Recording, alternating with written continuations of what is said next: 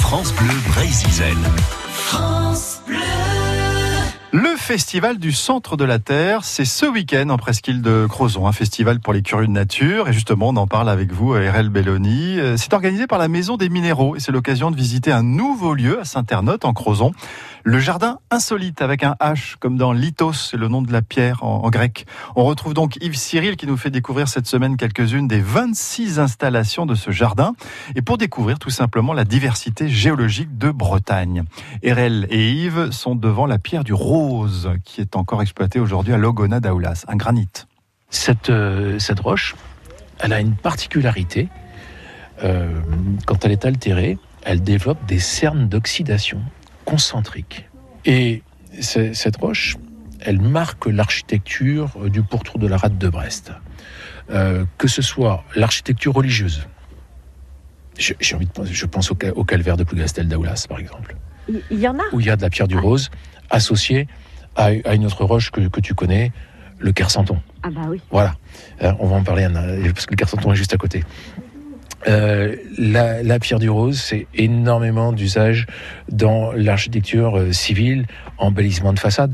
Et puis près du site, évidemment, bah, on prend la roche qu'on a qu'on a à proximité. Donc euh, les les, les, les fermettes à, à, à Logona d'Aulas, tous les bâtiments agricoles, c'est la pierre du rose. C'est magique d'avoir ces, ces, ces, bâtiments de couleur euh, jaunâtre, ocre.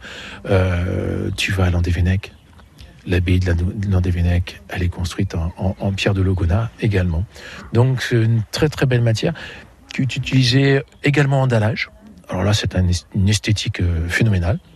En presqu'île de Crozon, il y a un bâtiment qui est remarquable aussi. C'est à Camaret, près de la Tour Vauban, la chapelle de Rocamadour. Ah oui. C'est la pierre du rose. D'accord. Hein? Et c'est marrant d'ailleurs parce que beaucoup de personnes, euh, lorsqu'elles regardent cette maçonnerie de la, chapelle de Rocamadour, pensent à, à, des grès.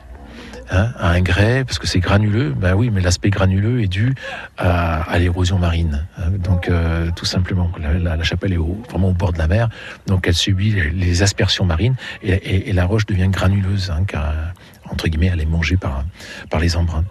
Voilà. Mais c'est magnifique, on dirait du, du bois Oui, ben oui, parce que ces cernes, justement, ils sont concentriques. On a l'impression d'avoir, comme, comme tu dis, des cernes de croissance hein, d'un tronc d'arbre, effectivement. Voilà. Et donc, elle a été énormément associée au Kersanton. Et ici, dans le jardin, on a, pour l'instant, hein, euh, mais ça va changer, on va enrichir l'échantillonnage, on a la, la carsantite de euh, l'hôpital Canfroute. Et tu vois que cette carsantite, elle est relativement claire donc le Kersanton. Et donc là, on pense à, en usage à énormément d'éléments architecturaux.